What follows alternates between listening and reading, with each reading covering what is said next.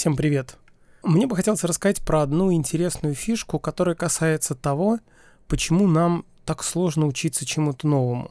Причем я сейчас имею в виду не какое-то абстрактное академическое там знание, как брать интегралы по контуру, или еще что-нибудь там про степень окисления и валентности, а гораздо более простые вещи.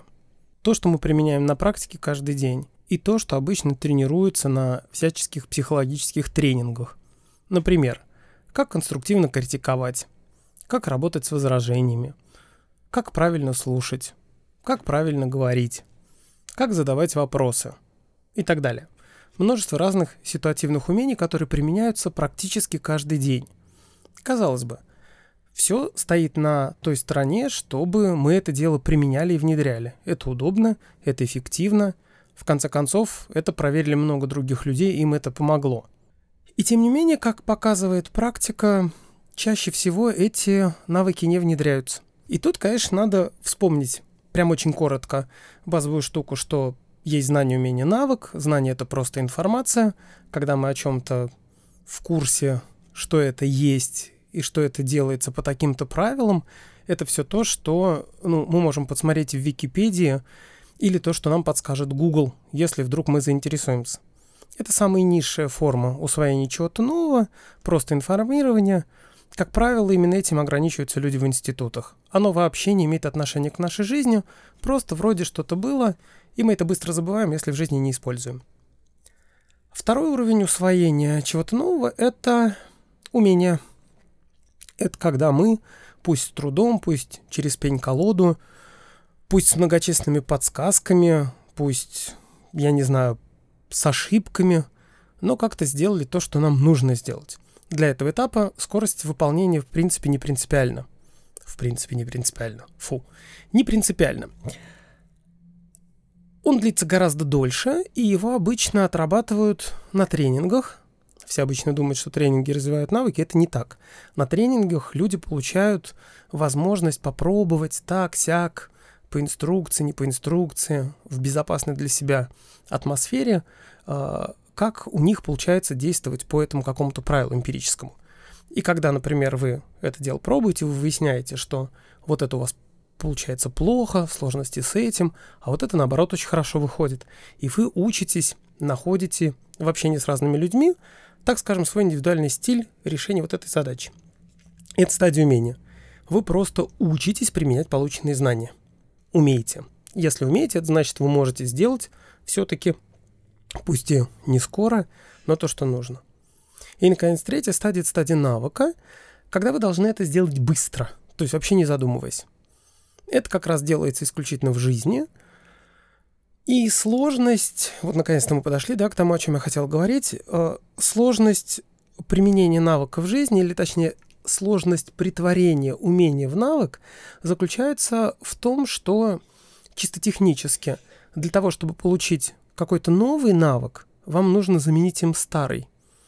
И получается такая штука, что новый вы еще не выработали, поэтому у вас не ахти как получается, а старым пользоваться уже нельзя. И вы должны запретить себе старый и использовать новый, хотя эффективность вашей деятельности сильно упала. Ну вот, например, когда я учился вслепую печатать на клавиатуре, была отдельная засада в том, что у меня как были, так и остались повседневные задачи. Ну, не знаю, там письма писать, еще что-то верстать мне надо было, я тогда работал в издательстве. А мне нужно было не делать это по-старому, а по-новому я еще не научился. Вот эта сложность. Поэтому первая проблема, так скажем, перенесение навыка в жизнь, укоренение его, она как раз заключается в том, что обязательно на этом уровне будет падение эффективности. Это совершенно очевидные вещи, но есть еще одна очень, на мой взгляд, важная тонкость, про которую знают только те, кто с этим прям вот в лоб столкнулись. А именно, мы же живем не в вакууме, мы живем среди других людей. И если вы вдруг резко поменяли свое поведение, то, во-первых, это чисто вам может быть не совсем удобно, да, потому что у вас еще вам придется поменять какие-то жизненные автоматизмы. Ну, условно говоря, если вы всю дорогу э, добирались до работы пешком или как-то там общественным транспортом, но теперь пересели на машину, выяснится, что у вас появятся вопросы парковок, штрафов, еще чего-то, и исчезнут какие-то другие. Ну, например, вы уже никогда не будете париться по поводу мелочи, забытой дома, что у вас нет с собой в кармане мелочи, чтобы расплатиться за проезд. То есть одни проблемы уходят, другие появляются, и иногда это бывает не совпадает с вашими другими привычками жизненными. Еще одна проблема, это же другая ее сторона, в том, что другие люди тоже к вам каким-то привыкли. Они уже привыкли к тому, что вы делаете что-то так-то и так-то. И поэтому, когда вы меняете свою стратегию поведения – вы встречаете сопротивление не только реальности и, так скажем, своих автоматизмов, вы также встречаете сопротивление со стороны других людей, которым вы, вообще говоря, с вашими новыми умениями, возможно, неудобны. Ну, например, вы были рассеянным лохом, и вас было легко обманывать. А тут теперь вы научились внимательно считать, и люди в целом не особо поддерживают ваше начинание.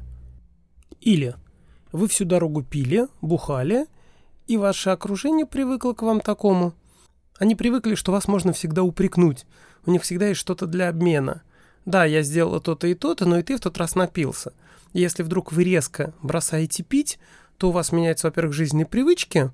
Вы там есть перестаете, там одно, еще что-то другое. Вам, чтобы развлекаться, нужно э, там, условно говоря, на празднике теперь какая-то особая программа. Раньше вы нажрались и довольны, а теперь нет. И поэтому все вот эти вот изменения, они на самом деле другую сторону могут не сильно радовать. Ну или давайте еще более простой пример. Например, вы перестали опаздывать. Ну вот что-то с вами случилось такое, озарило вас сверху, и вы перестали быть Джонни опоздайкой. Теперь вы получили возможность требовать других людей, чтобы они не опаздывали. А они были такие же опоздуны, как и вы. И теперь эта ваша новая святая ипостась на самом деле никого не радует. То же самое с курением. Или, например, вы раньше курили, и с вами можно было прекрасно провести время, сбежать куда-нибудь. Вы образовывали совместную команду Чип и Дейл против начальника. А теперь нет, вы стали скучным занудой. Я уж не говоря о том, что на этих курильных переговорах можно было, правда, перетереть что-то очень личное, что-нибудь такое. А теперь просто нет возможности. Вот эти вот мелкие бытовые привычки, они на самом деле необычайно важны для нашей жизни, и к ним многое привязано – именно утрату их ваши окружающие могут встретить очень неодобрительно. То есть ваши новые навыки, вообще говоря, другим людям ну, не особо нужны. Как минимум просто в силу того, что они уже к вам привыкли, и их жизнь тоже состоит из автоматизмов. И теперь им придется эти автоматизмы менять, просто потому что вы меняете свое поведение. И вот это вот переход на что-то новое, он, вообще говоря, часто встречает неодобрение со стороны других людей потому что вам это надо, а им это совершенно неинтересно. Это вы вдруг с какого-то перепуга решили, что себя надо улучшать, жизнь надо менять, тра-та-та.